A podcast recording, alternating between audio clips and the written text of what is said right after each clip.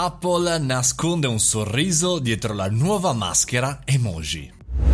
Buongiorno e bentornati al caffettino, sono Mario Moroni e anche oggi alle 7:30 parliamo di digitale, ma parliamo digitale partendo da uno dei nostri punti fondamentali, le emoji, cioè quelle icone che utilizziamo in qualche maniera nelle comunicazioni di tutti i giorni, ma anche nelle comunicazioni importanti, perché Apple ha appena rilasciato l'aggiornamento della sua icona con la mascherina.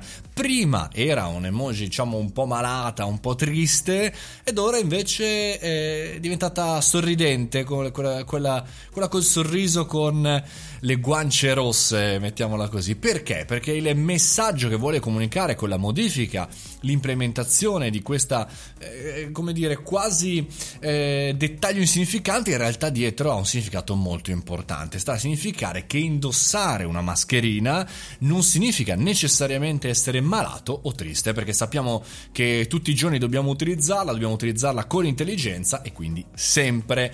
Quindi vuol dire che è una cosa positiva, è una cosa di questa nuova normalità, non più del fatto che siamo necessariamente appunto malati. È un particolare non di poca importanza, perché se un'azienda così grande fondamentalmente ha aggiornato l'emoji della propria mascherina, vuol dire che fondamentalmente stiamo da qualche punto di vista mettendo all'interno del nostro ragionamento il fatto che la mascherina è diventata e chiaramente funziona come elemento di normalità, quindi come elemento positivo, come elemento di tutti i giorni.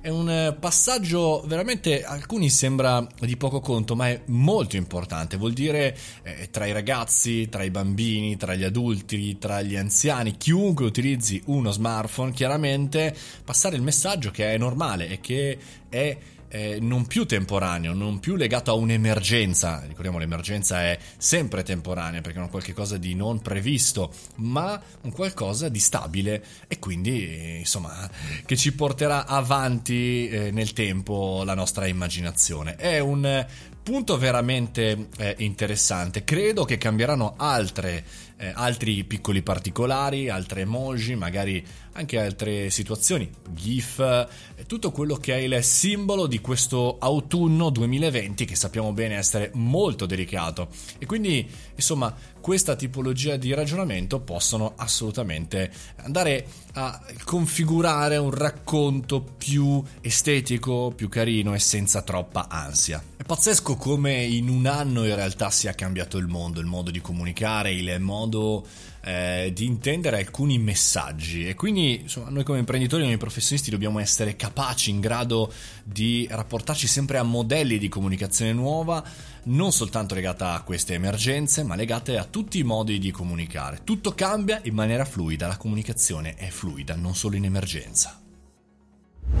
E con questo concludiamo anche il caffettino di venerdì. Vi auguro un fantastico weekend, ma vi ricordo di entrare nel nostro canale Mario Moroni Canale su Telegram oppure sul mio sito mariomoroni.it. Noi ci rivediamo quando? Lunedì alle ore 7:30 per ripartire con il nostro caffettino. Fate i bravi, buon weekend!